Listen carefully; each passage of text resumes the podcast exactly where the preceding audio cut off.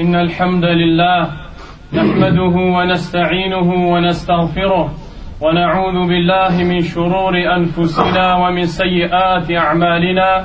من يهده الله فلا مضل له ومن يضلل فلا هادي له.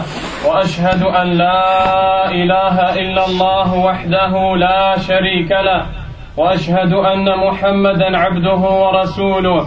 يا أيها الذين آمنوا اتقوا الله حق تقاته ولا تموتن إلا وأنتم مسلمون. يا أيها الناس اتقوا ربكم الذي خلقكم من نفس واحدة وخلق منها زوجها وبث منهما رجالا كثيرا ونساء واتقوا الله الذي تساءلون به والأرحام. إن الله كان عليكم رقيبا. يا أيها الذين آمنوا اتقوا الله وقولوا قولا سديدا. يصلح لكم أعمالكم ويغفر لكم ذنوبكم. ومن يطع الله ورسوله فقد فاز فوزا عظيما. أما بعد فإن أصدق الحديث كتاب الله. وخير الهدي هدي محمد صلى الله عليه وسلم وشر الأمور محدثاتها وكل محدثة بدعة وكل بدعة ضلالة وكل ضلالة في النار. أما بعد أيها المؤمنون عباد الله جاء في صحيح مسلم أن النبي صلى الله عليه وسلم سأل أحد الصحابة رضي الله عنهم وهو أبي بن كعب رضي الله عنه فقال له يا أبا المنذر أي آية في كتاب الله معك أعظم؟ فقال الله ورسوله أعلم. فأعاد النبي صلى الله عليه وسلم السؤال قائلا يا أبا المنذر أي آية في كتاب الله معك أعظم؟ فقال آية الكرسي الله لا إله إلا هو.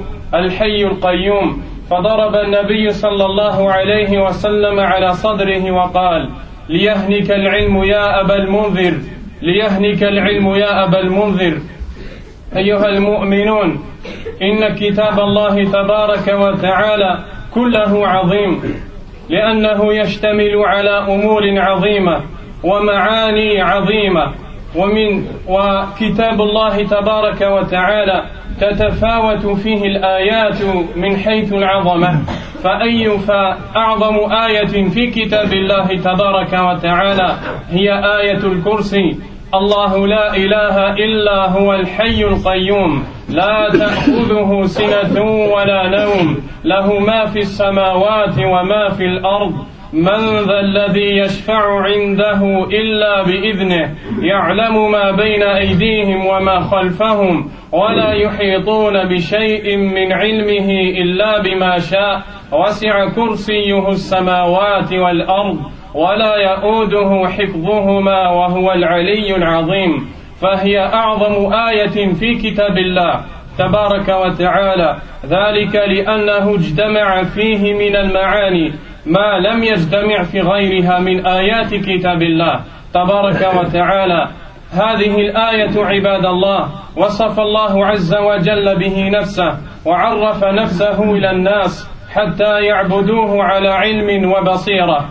وتأملوا في الحديث أن النبي صلى الله عليه وسلم حينما سأل أبا المنذر الذي هو أبي بن كعب رضي الله عنه قال الله ورسوله أعلم فلما أعاد عليه السؤال أدرك أنه إذن في الجواب فقال في أول الوهلة بدون تردد قال الله لا إله إلا هو. فهنأه النبي صلى الله عليه وسلم وبشره بأنه من أصحاب العلم. لماذا؟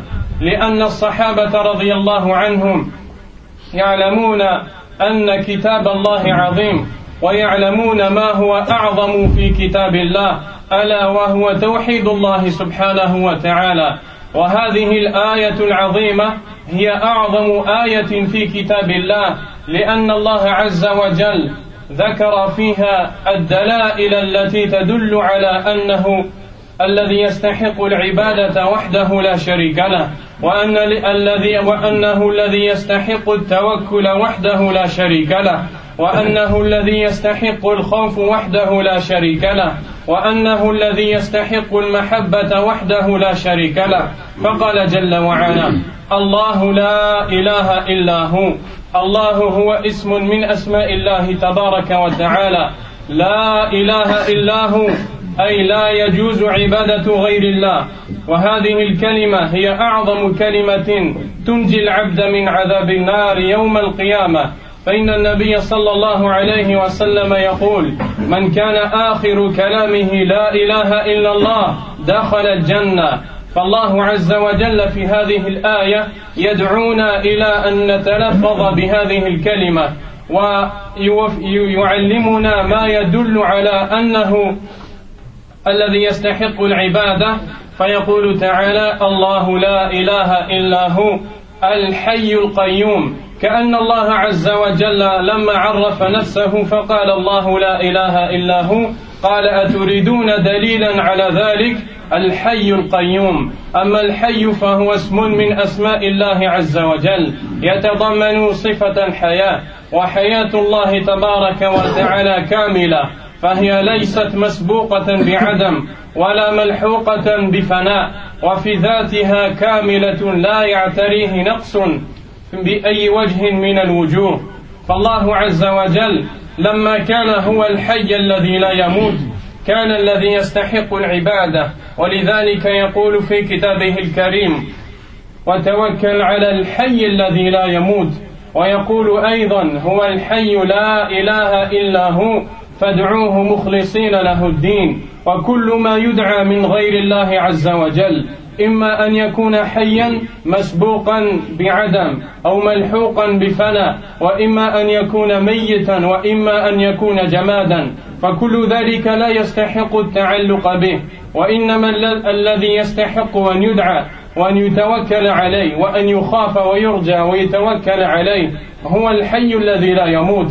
ولذلك كان النبي صلى الله عليه وسلم يقول أنت الحي الذي لا يموت والإنس والجن يموتون. ثم قال القيوم والقيوم من أسماء الله عز وجل ومعناه القائم بنفسه أي الذي لا يحتاج إلى أحد.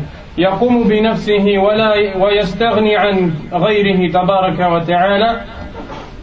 القائم بنفسه المقيم لغيره. الذي يقوم برعاية غيره من العباد فهو الذي سبحانه وتعالى كما قال كل يوم هو في شأن فكل يوم يأمر الله عز وجل أو ينهى ويخلق ويدبر ويرزق ويعطي ويمنع ويشفي ويستجيب. هذا معنى القيوم الذي يقوم بنفسه ولا يحتاج إلى أحد والذي لا بد والذي يحتاج إليه غيره. الحي القيوم.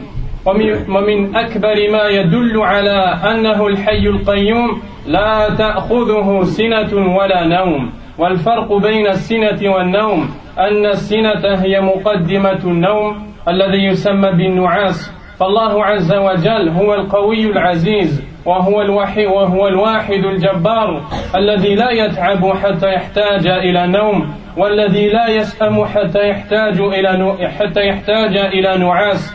لا تأخذه سنة ولا نوم. والنبي صلى الله عليه وسلم يقول في الحديث إن الله لا ينام ولا ينبغي له أن ينام. كيف ينام الله عز وجل؟ وهو الذي خلق السماوات والأرض. كيف ينعس الله عز وجل؟ وهو الذي يدبر الأمور ظاهرا وباطنا.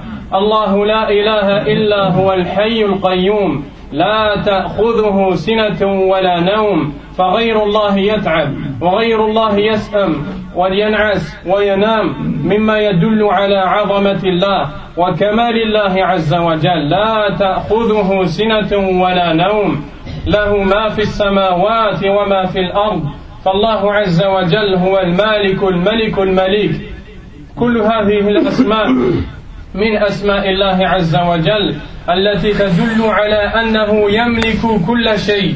ولذلك لما اتخذ الكفار آلهة دون الله عز وجل قال لهم ردا عليهم والذين تدعون من دونه ما يملكون من قطمير الذين تدعونه من دون الله الذين تتوكلون عليه تتوكلون عليه من دون الله الذين تخافونه من دون الله الذين ترجونه من دون الله الذين تحبونه من دون الله ما يملكون من قطمير والقطمير هي اللفافة الرقيقة التي تكون على نوى التمر.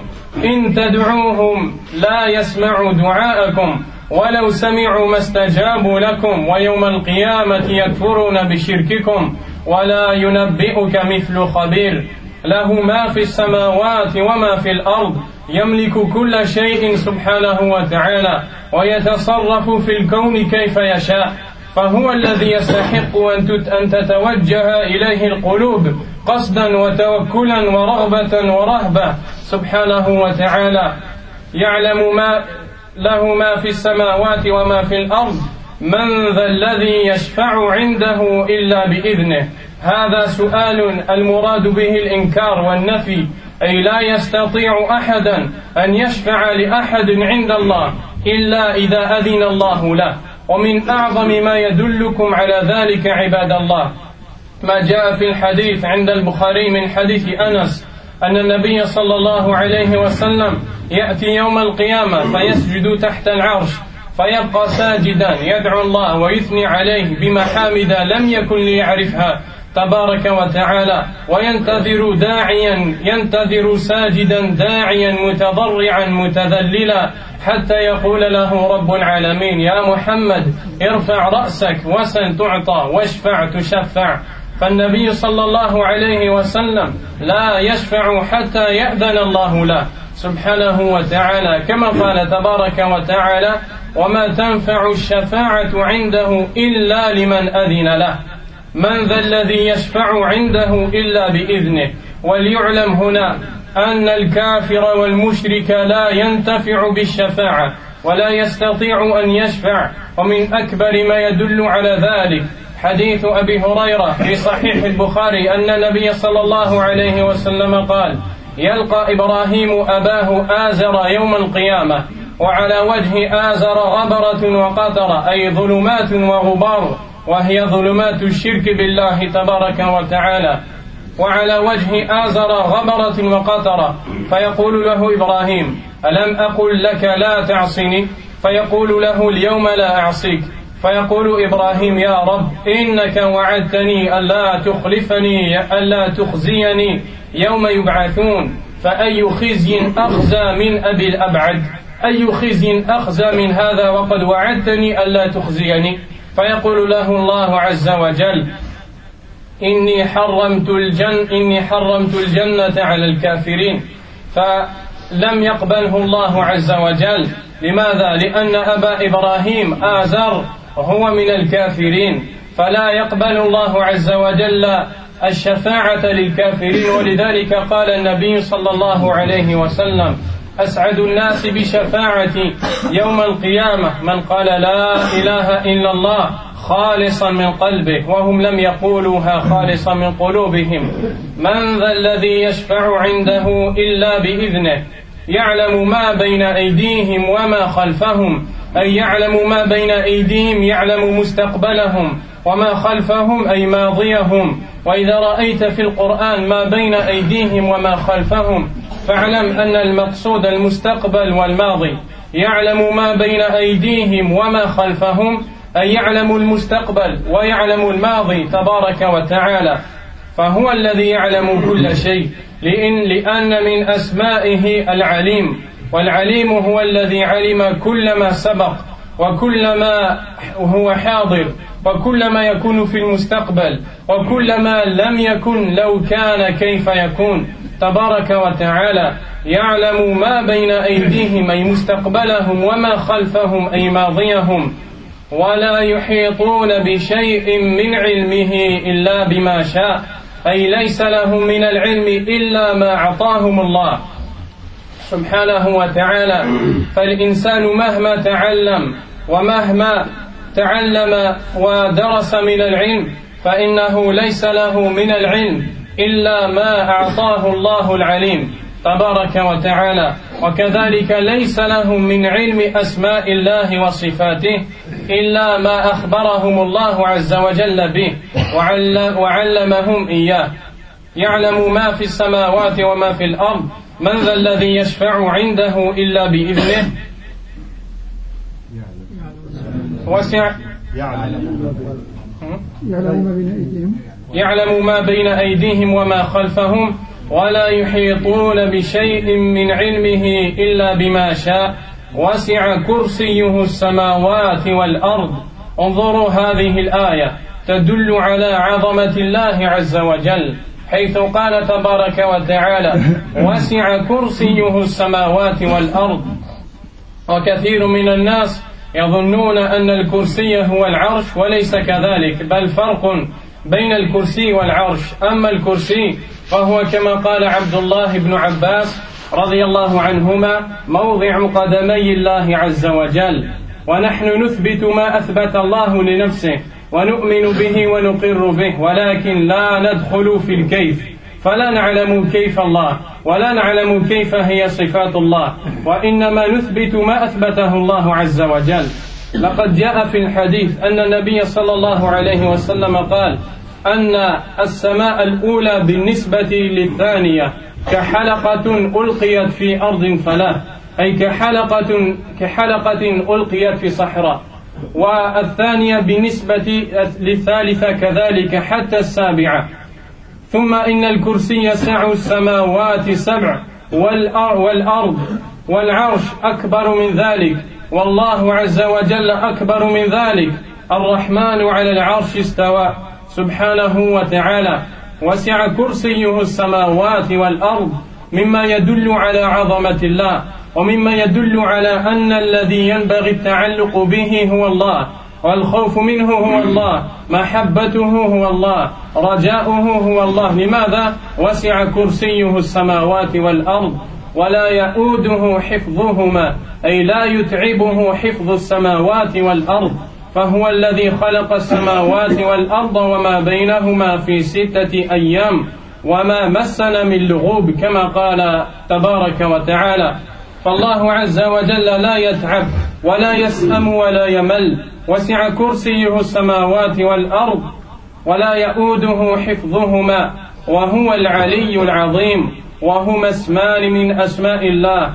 أما العلي يدل على علو ذاته سبحانه وتعالى أنه أعلى من خلقه الذي هو استوى على العرش فوق عباده كما قال جل وعلا وهو القاهر فوق عباده أو كما قال تبارك وتعالى يخافون ربه من فوقهم ويفعلون ما يؤمرون. ويدل على علو علو قهره سبحانه وتعالى هو القاهر فوق عباده ويدل على علو أسمائه وصفاته. أما العظيم فهو الذي له العظمة الكاملة في أسماء في أسمائه فأسماؤه أعظم من أسماء غيره وصفاته أعظم من صفات غيره وذاته أعظم من ذات غيره وقوله أعظم من قول غيره. ووعيده أعظم من وعيد غيره وكتابه وكلامه أعظم من كلام غيره. العلي العظيم. نسأل الله عز وجل أن يوفقنا لفهم القرآن والعمل به. والله أعلم.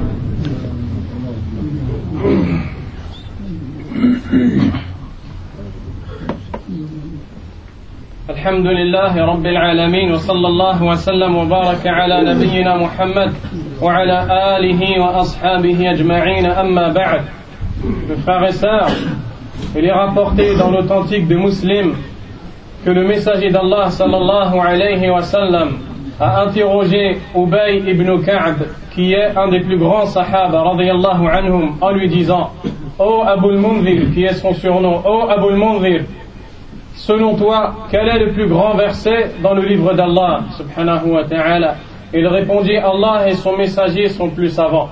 Alors le prophète alayhi lui dit Ô oh Abu al selon toi, quel est le plus grand verset dans le livre d'Allah?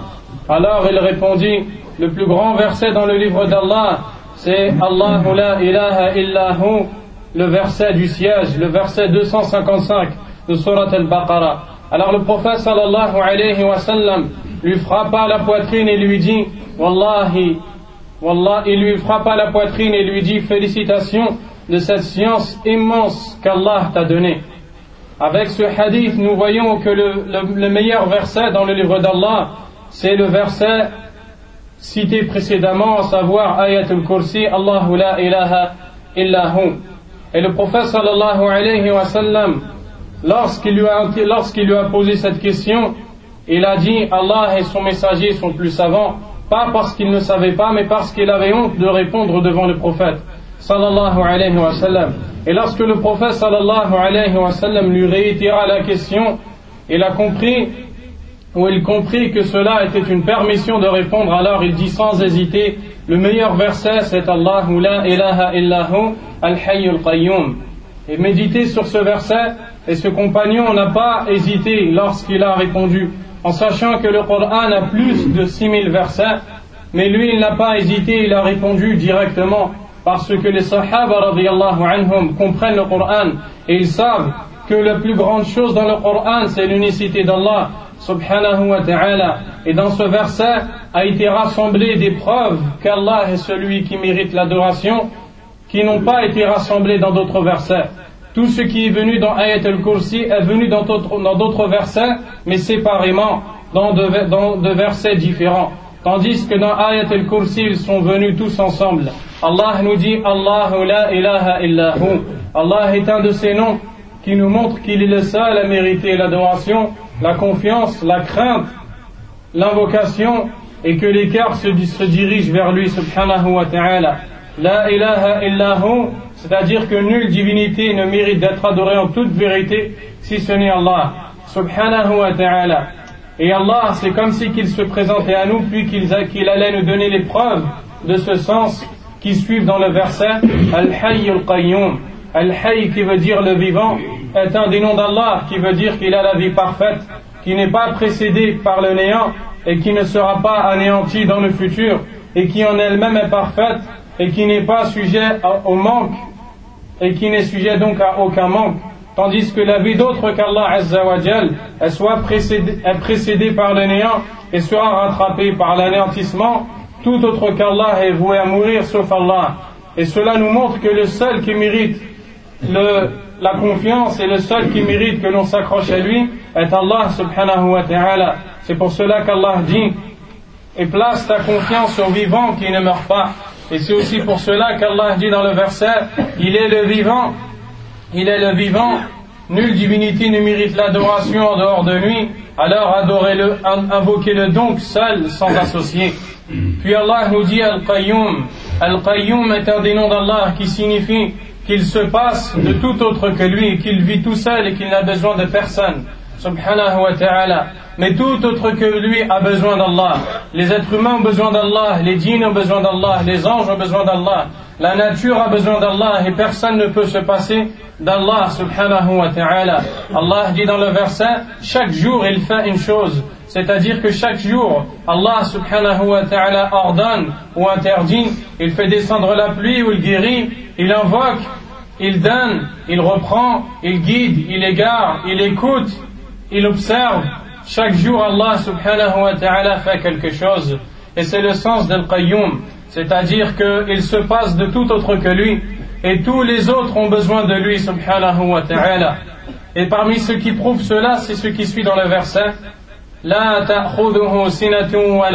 c'est-à-dire, il n'est pas touché ni par la somnolence, ni par la, ni, ni par la somnolence, et ni il ne dort. C'est-à-dire qu'Allah n'est en aucun cas fatigué. C'est pour cela que le prophète sallallahu alayhi wa sallam a dit certes Allah ne, dort pas et il ne lui convient pas de dormir. Allah subhanahu wa ta'ala ne dort pas et ne se fatigue pas. Il n'est ni pris par la somnolence et ni il dort. Et c'est pour cela qu'il mérite l'adoration. Et c'est pour cela que tout autre qu'Allah ne mérite en aucun cas l'adoration et ne mérite en aucun cas d'être craint comme Allah doit être craint. Pour qu'on place sa confiance en autre qu'Allah, comme on devrait la placer en Allah, ou qu'on se dirige vers Allah avec nos cœurs, comme on devrait le faire avec Allah, puisqu'il est le seul qui ne se fatigue pas, il est le seul qui n'est pris ni par la somnolence, et qui ne dort pas, subhanahu wa ta'ala.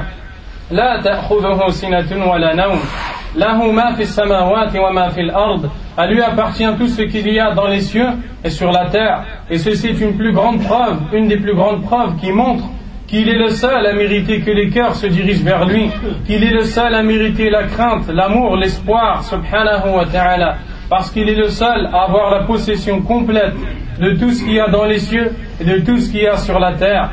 Tout cela est possédé par Allah subhanahu wa ta'ala.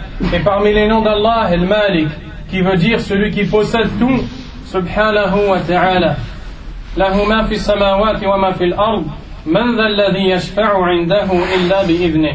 Qui est celui qui peut intercéder auprès de lui si ce n'est avec sa permission? Et cette question posée par Allah, ce qui est voulu de cette question, c'est la négation. C'est-à-dire que le jour du jugement dernier, le jour où les gens auront besoin de l'intercession, que ce soit du prophète sallallahu alayhi wa sallam, ou des gens pieux, ou des anges, ou du Coran, comme cela est rapporté à travers de nombreux hadiths, sachez que cette intercession n'aura lieu que si Allah donne la permission pour l'intercesseur qui l'intercède. C'est pour cela que le prophète sallallahu alayhi wa sallam, ou Allah subhanahu wa ta'ala nous dit que dans ce verset, qui est celui qui pourra intercéder auprès d'Allah si ce n'est avec sa permission, c'est pour montrer que le seul à posséder est Allah. Même l'intercession est possédée par Allah. Il convient donc de la demander à Allah subhanahu wa ta'ala. Et le prophète sallallahu alayhi wa sallam nous montre que celui qui bénéficie de l'intercession le jour du jugement dernier sera celui qui dit la ilaha illallah sincèrement avec son cœur. Et aussi, il nous dit que Ibrahim alayhi salam lorsqu'il viendra le jour du jugement dernier et qu'il verra son père qui était un associateur qui adorait autre qu'Allah subhanahu wa ta'ala il lui dira à son père ne t'avais-je pas dit de ne pas me désobéir et celui-ci répondra aujourd'hui maintenant je t'obéirai. Alors Allah se alors Ibrahim se dirigera vers Allah en l'invoquant. Il dira oh Allah mon Seigneur tu m'as promis de ne pas m'humilier le jour où ils seront ressuscités. Et quelle humiliation est plus grande que le fait que mon père soit éloigné de moi, c'est-à-dire que mon père soit en enfer. Alors Allah lui répondra, oh Ibrahim, j'ai interdit l'enfer, j'ai interdit le paradis aux mécréants. Allah n'a pas accepté l'intercession de Ibrahim parce que l'intercession n'est acceptée que pour celui qui a l'islam et que pour celui qui a la sincérité pour Allah. Subhanahu wa ta'ala. Il connaît ce qu'il y a devant eux et derrière eux. Et lorsque cela vient dans le Coran, le sens voulu, c'est le, le, le futur et le passé. C'est-à-dire qu'Allah, il connaît le futur de toutes ses créatures et il connaît aussi leur passé. Parce que parmi les noms d'Allah, subhanahu wa ta'ala, al-alim, qui signifie celui qui connaît ce qui s'est passé, ce qui se passe dans le présent, ce qui se passera dans le futur, et même ce qui ne s'est pas passé, si ça s'était passé, comment ça le serait? Allah est celui qui détient la science complète et parfaite. Il sait le futur de tout le monde et il sait le passé de tout le monde. Et cela nous appelle à avoir cette conviction et à s'accrocher à Allah et à ne pas croire à tous ces gens qui pensent ou qui prétendent croire l'invisible et qui prétendent croire le futur comme les voyants et les sorciers et autres.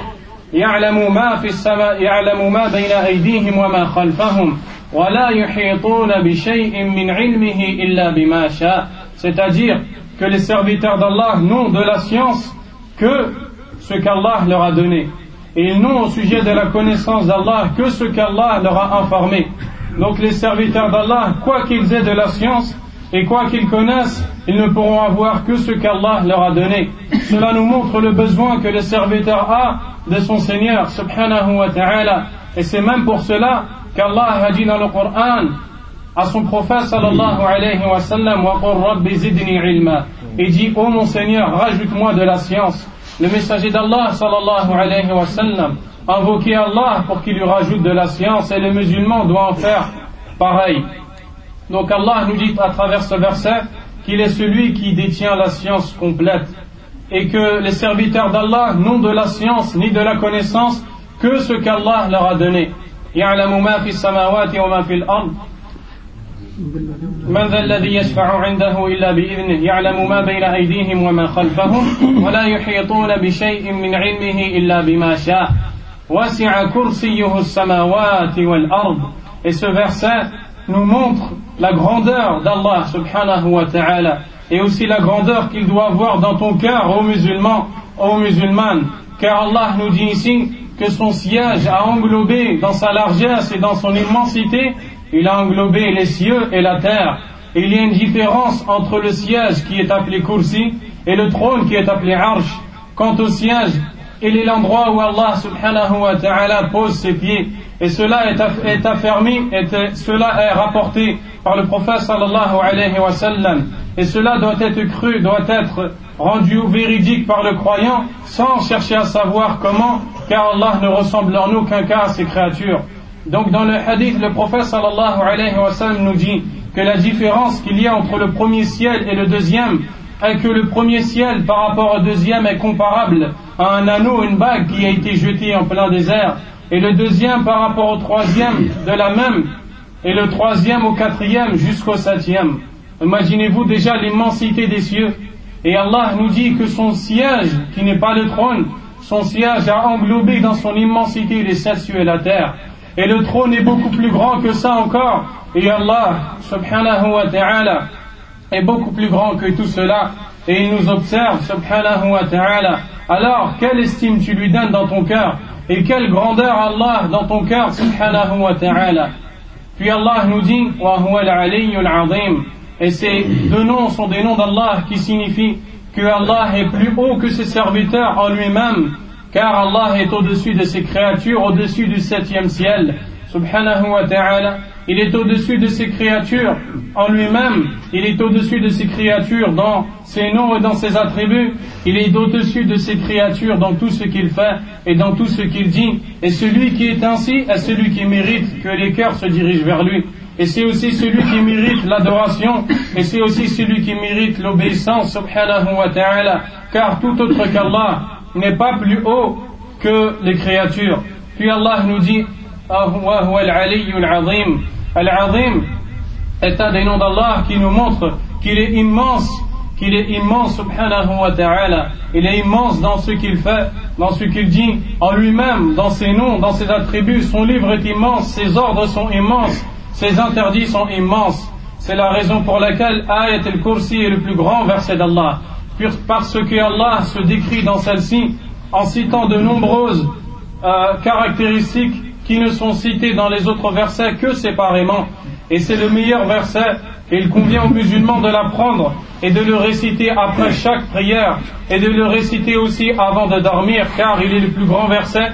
Et le prophète sallallahu alayhi wa sallam nous dit que celui qui récite ce verset avant de dormir, Allah lui mettra un ange qui le gardera toute la nuit des diables et des démons.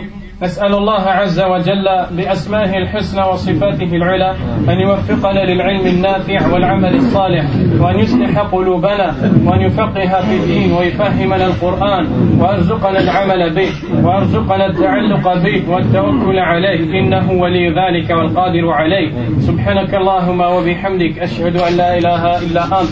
أستغفرك وأتوب إليك. والله أعلم.